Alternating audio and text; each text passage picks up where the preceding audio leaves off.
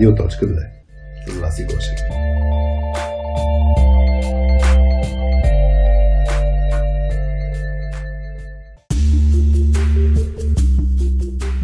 Привет на всички! Аз съм Васи, а що ме чувате, значи сте на чистотата на Радио.2. Подкастът на Точка 2 е за soft skills историите на IT хора за IT хора. Този епизод е четвъртият от серията ни епизоди "Обади се на Радиоточката", в които аз и Хари обсъждаме ваши soft skills казуси, които ни изпращате и предлагаме решение или поне още две гледни точки. Днес казусът е протекцията от страна на един тим лидер върху човек от екипа, с който са в много близки приятелски отношения. Ако имаш и ти някакъв работен проблем и търсиш помощ и съвет за да се справиш с него, може да ни пишеш анонимно на формичката ни на сайта .2.com/radio.2. Подкастът достига до вас благодарение на 4 точки. Това сме Хари, Петя, Алекс и аз, Васи. В Точка 2 работим за това да помагаме на IT хората да работят по-добре заедно. Основната ни дейност е тим коучинга, който провеждаме от самото начало и чрез който помагаме IT екипите да стават по-силни и по-ефективни. Всичко това, в което вярваме, вложихме и в платформата softskillspills.com. В момента продължаваме да я допълваме почти всекидневно с полезни soft skill съвети за работа в екип и лидерство. Може да тренираш уменията си за работа с други IT хора директно на нея, благодарение на така наречените хапчета, които разработихме. Няма скучни теории, лекции, влизаш на нея и директно учиш, докато играеш. За да развиваме всички тези наши проекти, ни трябва и подкрепа от приятели. Затова в този епизод искаме да благодарим на част от нашите партньори – Ocado Technology и SMS Bomb. Ocado Technology използват роботика, изкуствен интелект, софтуерно инженерство, Data Science като начин да трансформират и да дадат възможност на някои от най-напредналите търговци в света да осъществяват търговия на хранителни стоки онлайн. Или, накратко казано, правят възможен целият този интересен автоматизиран процес, който се случва след щракането на бутона "Купи". Те започват и 3-месечен буткамп. Това е невероятна възможност за всички български все още junior IT хора, които искат да се развиват професионално и да видят разработката на софтуер от началото до края. Линкът за записване в тази обучителна програма е долу под епизода. SMS Bomb, те са технологична компания за SMS маркетинг в електронната търговия. Като част от глобалната платформа Yotpo, техните маркетингови решения предоставят възможност на онлайн магазини и брандове да управляват цялата си комуникация с клиенти от едно място. Те изграждат и нов Java екип в София, който ще разработва различни видове интеграции, повечето от които ще бъдат изградени от нулата. Ако това ви звучи интересно, на тяхната кариерна страница smsbump.com/jobs може да намерите още информация. И не на последно място, благодарим и на нашите гостоприемни домакини от Launchee, в чието професионално и уютно студио записваме епизодите на подкаста. Там винаги се чувстваме като у дома си. А сега, приятно слушане, Радиоточки!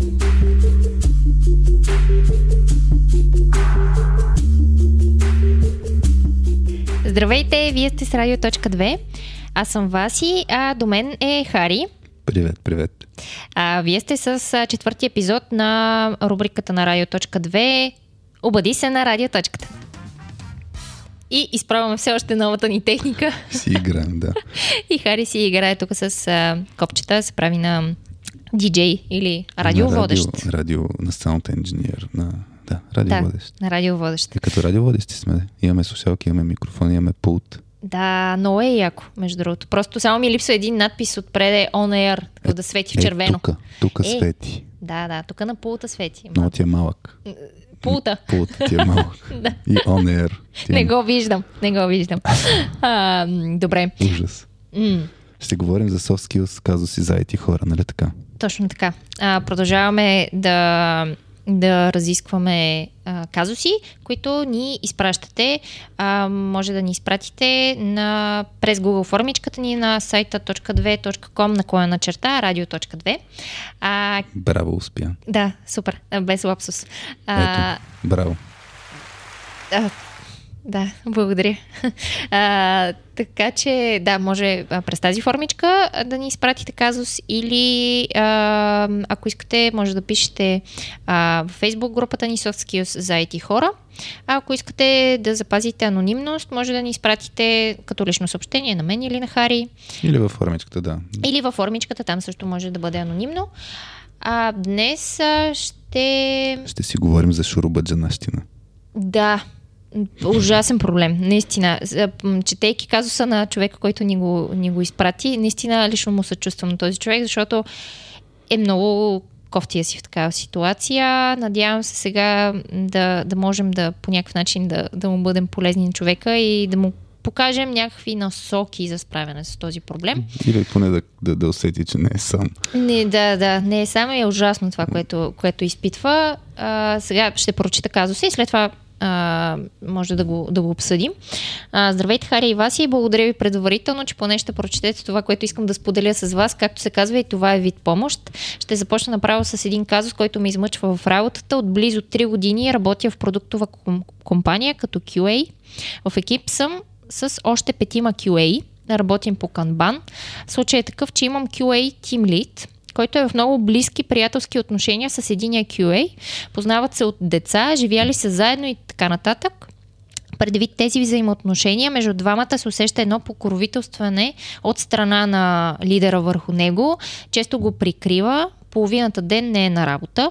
Дава му много леки, прости задачи, като junior QA задачи, а то е Senior Automation. Не го товари така интензивно, както останалата част от екипа, въобще го пази. В последно време се забелязва, че този колега не си върши работата добре и това започва да става видимо както за нас, така и за другите екипи. Съответно, тим лидера продължава да го защитава с безумни оправдания. Тук изкачат няколко въпроса. Правилно, добре ли е да се заобиколиш с екип от хора, с които се познаваш от отдавна, но не можеш да им кажеш истината и проблемите, които създаваш в очите? И второ, когато има видима протекция върху човек от екипа, превръщайки се в проблем за сметка на качеството на извършената работа, действа демотивиращо на останалата част от екипа. Тук искам да добавя, че се е случвало да работя с този човек в екип, ами реално 80% от работата се приключва от мен. Въобще как да продължа да работя спокойно от тази ситуация, без това да ми е трън в очите? Ами доста голям трън, да кажа. Но, не, това е гадна ситуация. След малко ще разкажем сигурно и за темата с така наречената гнила ябълка, защото това е пример, който илюстрира един вид гнила ябълка, така наречената скатавка. Аз да започна, че искаш, лично му се чувствам този човек. Първо, защото точно наскоро... На човек, който ни е споделил казуса, не на скатавката, нали? Не, на човек, който ни е споделил казуса. Точно наскоро моята сестра имаше абсолютно същия проблем в нейната работа. Тя не е от IT света и от IT сферата, но имаше абсолютно същия проблем. Нейната шефка се познаваше с нейна колежка от един град, живяли са заедно и буквално даже си говореха такова, нали, не поименно, ами на такова, нали, лелю тип, защото едната е по-възрастна от другата и така, нали, съвсем роднинско такова ставаше. Включително, нали, работата страдаше точно по същия начин. Тази, която нали, не е шефката, другата и колежка, която е в някакви много близки взаимоотношения с нея, не си вършеше работата и всичко отиваше при моята сестра общо взето, която сега тук примера може би не е толкова хубав, но тя търпя известно време, опитваше се да говори и накрая решението й беше просто да напусне работа, тъй като това вече и се... Просто и действаше чисто на психологическо ниво, доста голям стрес, с който не успя да се справи. Тук за мен това да кажа, за мен това си е доста валидно решение и за мен, нали, не казвам, че това с тия казуси ще съветваме хората да си напускат работите, но е много важно каква е средата ни. Хубавото нещо за IT бранша е, че ни дава доста възможности, така че ако не сме на правилното място, в крайна сметка да си го сменим. Колкото и да не ни кефи, защото примерно си харесваме работата и така нататък, но той е комбинация от работа плюс среда. Да, и тя все пак се опита да е. Правеше много, много стъпки в тази посока, но просто след година и нещо от мъчене и опитване да се справи, насякъде удръша на камък. Така че това беше нейното решение в случая. Тук като решение, като принципа за мен едно от решенията е ескалация. Тоест това, което примерно даваш ти Вася с примера с страти, нали, единият вариант е да се прескочи ниво. Пак, нали, сега ще кажа някакви неща, които е хубаво да се... Важен начин как да се направи, не само просто. Та ескалация, да се прескочи ниво е окей, като може даже да се каже на човека, който е лидера, менеджера на тая цялата ситуация. Може да му се, нали, да даде обратна връзка, се сложи фокус, предполагам, че това е говорено. Ако не е говорено, ще го обясним също като пример, но да стане ясно какви са последствията, които ние бихме направили, защото не е окей за нас. И може да кажем, то малко ще звучи като предупреждение, но то пак зависи начина, по който се изкаже, да се каже, чувствам се еди как си, нали, да се използва даже аз твърдения. Това има си техники на softskillspills, мисля, че сме го качили. softskillspills.com. Да се изкаже човека, нали, как се чувства, нали, какво му носи като негативи това нещо и да си каже какво вижда като възможни решения, защото не е окей да продължава по този начин. Едното възможно решение да се каже, нали, че ще обмисли да напуска, което е начин, по който пак да се ескалира ситуацията, защото ако от срещната страна, ако менеджера не оценява човека, който е в тази ситуация, и му се каже, нали, аз ще напускам и не го, той е ми окей. Значи това пак е сигнал, че може и да е смислено да се смени работа човек. Да. Ако другия вариант на ескалация, ако има менеджер над този, защото ако няма града. Да, тук ако няма да. Ако няма менеджер, ако има менеджер отгоре, може да се говори с него. Като ще се говори с него, обаче е важно да има натрупани данни, обективни данни, не емоционално усещане на нещата. Да, тук човека, който ни е писал, всъщност трябва да си се подготви за тази среща с, нали, по-горния менеджер, да кажем. Просто да си е подготвил реални факти от опита, за да може да даде наистина реално обективно да даде такава информация на този менеджер. Да не е само емоционално и генерално. Да, просто да е обективно. Аз ще дам един пример, който съм преживял подобен и после бих го обърнал малко на голямата картинка. Имаше един колега, който аз не работих с него, но тогава се занимавах с развитието на всички хора в компанията и на екипите, преди точката. И имаше един колега, който много добро впечатление, първо впечатление правеше и се случваше, че някакви хора се оплакваха от него. И същевременно той имаше някакви, нали, хубави действия, които прави този човек. Но явно на думи беше добре, на действие не беше толкова добре. Тоест, привидно беше много екипен, много грижовен за хора и така нататък, но всъщност не си върши толкова добре работата.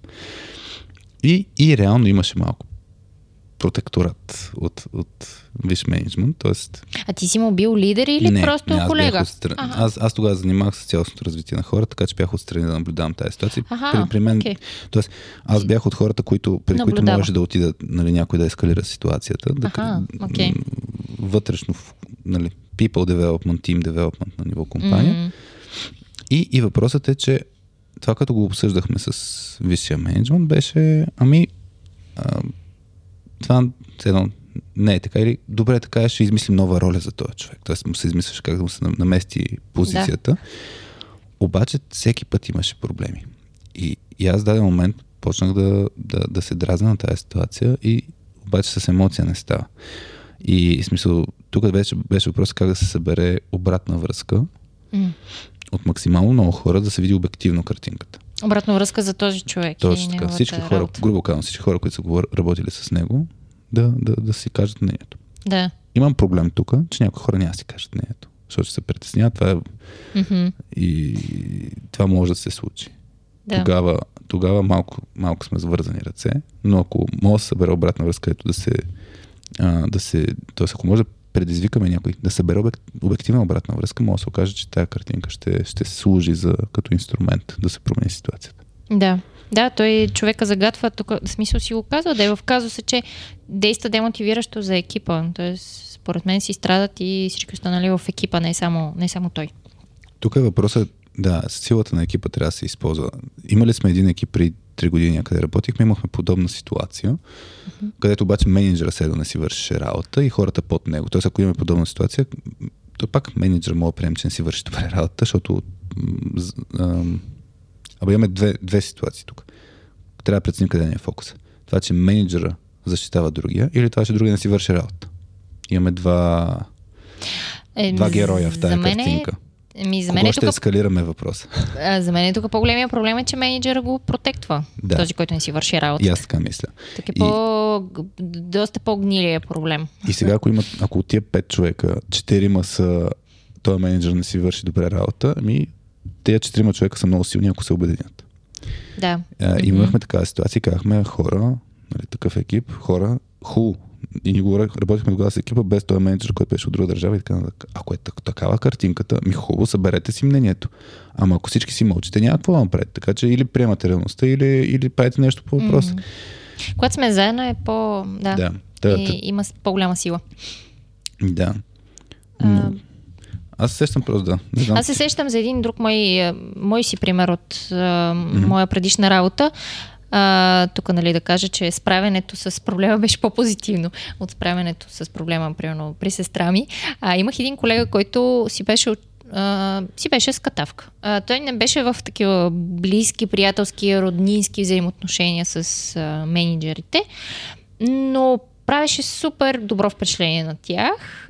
Просто беше много така добре ги омайваше с думи и с всичко това, нали, което казваше, и говореше така на много големи думи, нали, че, нали, невероятен, велик и така нататък.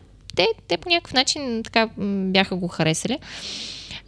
Но той не си вършеше работата. И много от нещата идваха при мен. Точно в случая, както и, нали, човек казва, 80% от работата се приключва от него.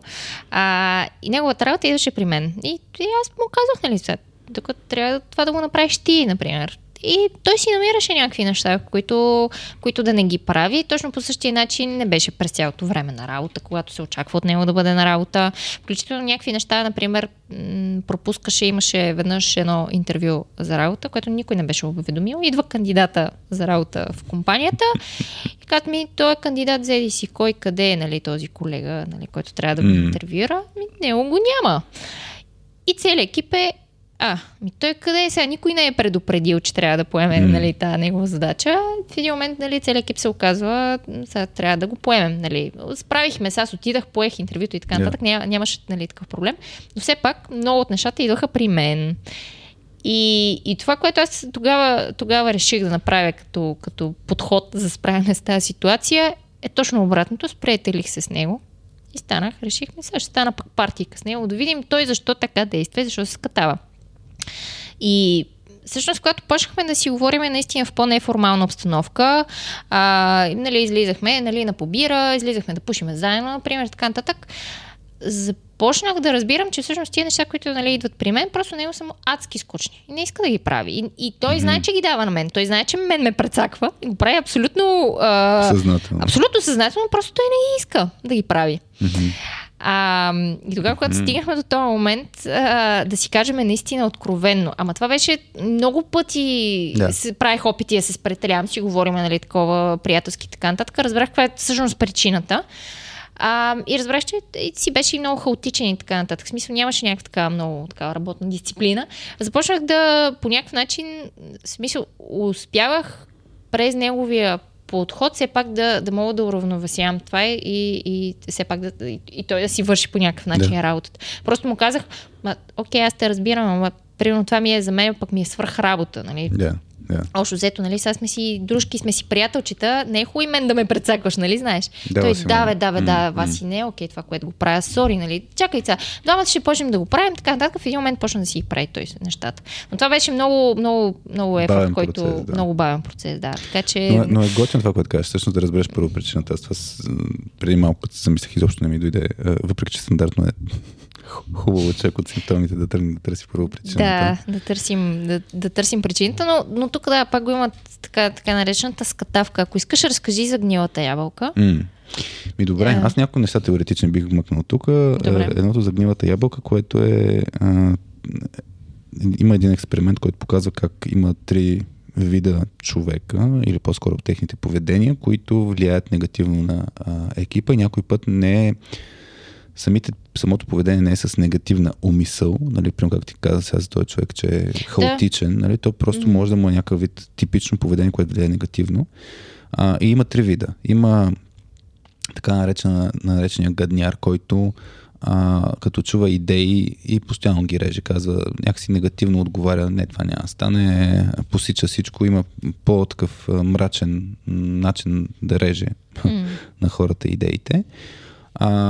Има така наречената скатавка, където е хора, които бързат нещата да се свършат или пък гледат да не вършат нищо от те. Тоест, примерно, ако сме в една среща, където трябва да се дискутират нещата, те са, в смисъл, достатъчно говорихме на 5 минута, му го кажат това нещо.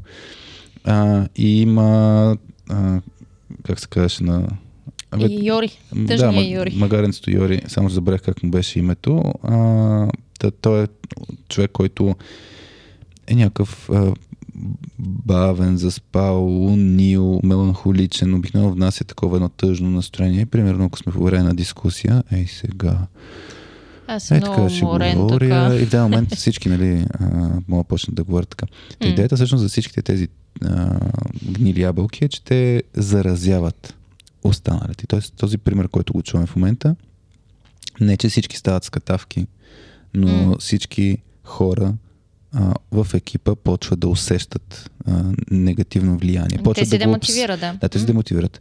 Почват да обсъждат помежду си, т.е. отделят време и енергия за това да обсъждат изобщо този казус, да се дразнят. И аз имам няколко такива примера в главата, където човек, който никаква работа не върши, лидера, защото е добронамерен, с години търпи поведението и се опитва да помогне на човека, защото не са си чак толкова близки, ама са работили много дълги години заедно. Не все пак си има някакво такова легаси от преди. Да, има си история, човека се е справил добре, в даден момент спира да се справя добре и гледа, явно нещо се е случило, но лидера точно си го гардира протекторат от всякъде. Обаче изведнъж екипа почва само за това да си говори, да страда и да се ядосва и така нататък. И това не е окей. Това е заразяването. На всички спада КПД-то от всякъде. И желанието и мотивацията. Така че това е нормално и с гнили ябълки е трудно да се справиш, когато гнилата ябълка е лидера или лидера, както е в случая, пази гнилата ябълка. Друга гнила е. Тук има две гнили ябълки, нали? В случая лидера, че не си върши работа. Нали, не би го казал, че е гнила ябълка точно по тая линия, че не заразява толкова другите, но факт е, че толерира такова поведение. Но иначе една друга теория, която е от The Fearless Organization книгата, където разглежда какъв баланса между това хората постигат резултатите, какъв е перформанс прешъра, с това каква е средата или каква е психологическа сигурност или какъв е екипния климат. И всъщност, те не са, то не е баланс, то не е едното или другото. И всъщност това, което се описва в случая като ситуация, че екипът като екип, като едно цяло е в зоната си на комфорт, защото е по-важно средата да е хубава, да сме си приятелчета и така нататък, за сметка на работа, за сметка на резултатите. Да. И това не е окей, да е дълго време, екип в тази зона. Защото в крайна сметка трябва да свърши някаква работа. Да, това беше и въпрос в казуса, нали? Добре ли е да се заобиколиш с екип от хора, с които се познаваш от отдавна и ти е трудно да им кажеш истината. Това е когато сме прекалено приятели на работа, прекалено влизаме в тая, в този нюанс. Работата тук, екипа ни е семейство. Всъщност не сме чак толкова много семейство, защото родителите не уволняват децата си, когато не се справя добре в работата си, така че... Чакай Бобчо да порасне малко, ще усети желанието. Да го уволня ли? Да. Но в крайна сметка това е типичен проблем. Значи, на Ленчони пирамидата и това с четирите зони и това на пирамидата на Ленчони ги има на softskillspills.com, така че който ни слуша може да отвори там, да потърси в търсачката за зоните или за... примерно избягване на търсена отговорност. Тоест на английски е avoidance of accountability. Мисля, че беше на английски. Да. Така че ако съм пише accountability, мисля, че ще излезе това нещо. Мисля, че ще ги споделим тия линкове също в описанието на епизода. Може да не ги споделим. Зависи. Сега обещах. Не, аз не обещавам. Не да обещавайте. Няма да обещавам. Няма. Не стига, че ще са под 30 минути епизодите. Идеята е, че на пирамидата Ленчони с 5 типични слабости или дисфункции на един екип. Номер 4 е избягване на търсена отговорност, което обикновено породено поради нисък стандарт. Тоест не е ясно дефинирано какво гоним като екип. и тогава по-трудно се търсим отговорност. Но другото нещо, което ти го спомена, всъщност е точно това, че когато ние с много екипи сме го наблюдали това нещо, когато е много приятелска атмосферата, хората искат да си я запазят и съответно заради това избягват да си търсят отговорност. Затова ще кажат, мен ми се е случило и с теб, и с Алекс, и с Петя, нали, да се чудя, при мен как да се чудя как да дам обратната връзка, защото тя ще е негативна, и то е факт, то е очаквано на вас да не ви стане хубаво. Да. И на мен притеснението ми, че това ще ни повлияе негативно на нашите взаимоотношения. Но точно за това трябва да има много ясен подход на ниво екип, как си даваме обратна връзка. За да може да си кажем нещата право и директно. Тук книгата Radical Candor мисля, че е много ключова. Аз още не съм я чел, но достатъчно неща от нея съм гледала. Как да кажеш директно? Да, директно, откровено и същевременно с уважение. Нали? Не е идеята да обидиш и да засегнеш толкова човек. Мисля, че с Вели Гетова епизод 16 на Радиоточката, тогава обсъждахме за подобна ситуация за някой, който не се справя добре. Това беше на ниво founders, т.е. пак приятели, които... Там имаше много хубав пример, Единия founder, всъщност от двама, основателя мисля, че на компанията, един не се справяше добре и просто буквално беше капитулирал с неговите си отговорности и задължения за фирмата, и другия точно беше в ситуацията, аз сега как да му кажа, нали, какво да направя. Там имаше и още един, нали, детайл нюанс, че всъщност този, който не се справяше добре, имаше някакъв проблем лично. Той тук не е ясно, това е ситуацията. Да. Това е малко и винаги идва моралната ни спирачка, ако някой преживява нещо в личен план. Някакъв проблем, кога тоест трябва да му търсим отговорност. Между другото и с Цвети от Launchee епизода как да работим по време на лична криза, имахме този казус, нали, ако някой преживява пък нещо и не си върши работа, ние сме ама е до време. И тук е вече много тънък баланс.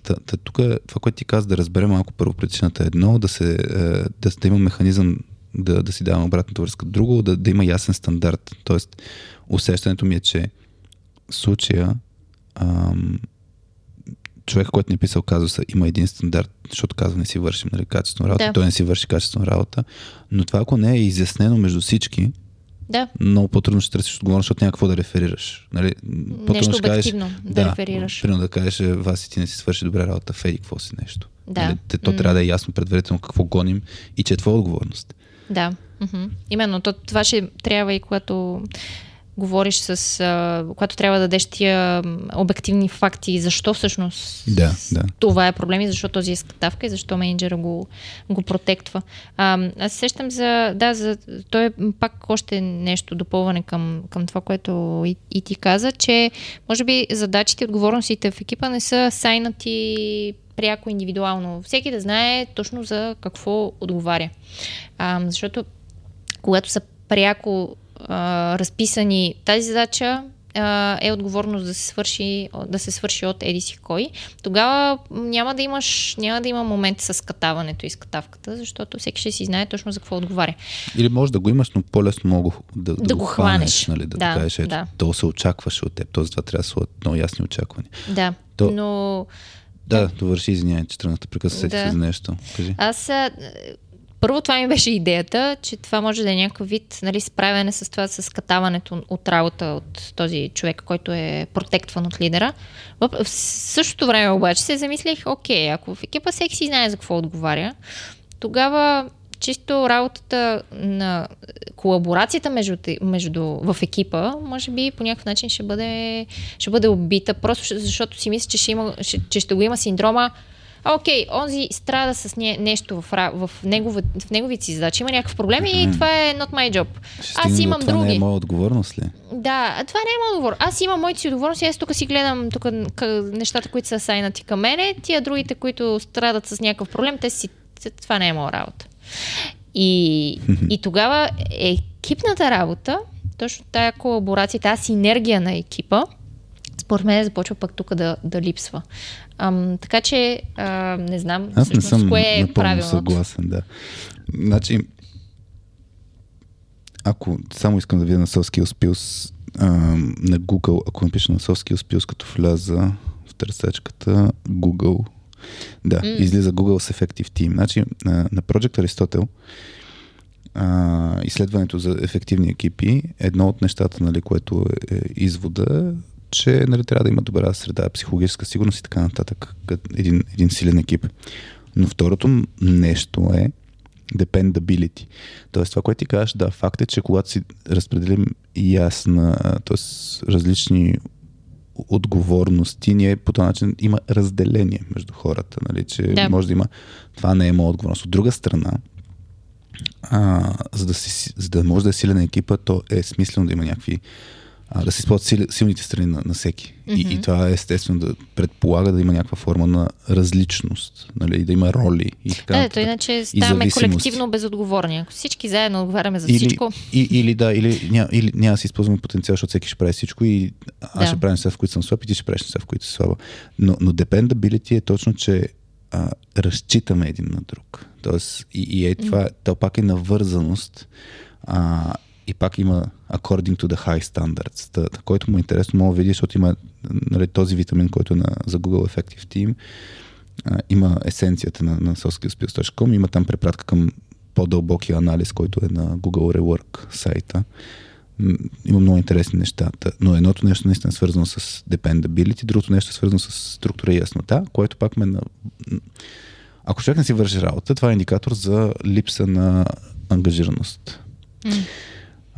И липсата на ангажираност обикновено, казвам, е поради липса на яснота. Това е на Ленчони му е това третата дисфункция, пък на Google модела е свързан с точно пак точка 3 Structure and Clarity. Mm-hmm. И това, което ти разказваше, всъщност трябва да има яснота, за кой да за може кой за какво отговаря, какво се очаква от него, mm-hmm. За да може човек да знае да го прави, не просто да чака, и същевременно да може после да се един друг да си търсим отговорност, и търсенето на отговорност е хубаво нещо за екипите. Тоест това трябва да се акцентира. Това, което каза човека в... Добре ли е хората, които са приятели, не могат да си кажат директно нещата? Не е добре да не могат да си кажат директно нещата. Те трябва да си кажат добре. Дори да сте приятели в екипа, пак, въпреки това. И въпросът обаче трябва да стане ясно. Пак какво се очаква от всеки и да е ясно как си давате обратна връзка. Това е. За мен тези неща, когато се изяснят, се получава добре. И някой път нас не използват, между другото, като точката, като екип, като работим с екипи. Някой път не използват нас като инструмент, да може да бъдем огледалото на екипа, да може по-спокойно да кажем това е проблем в момента.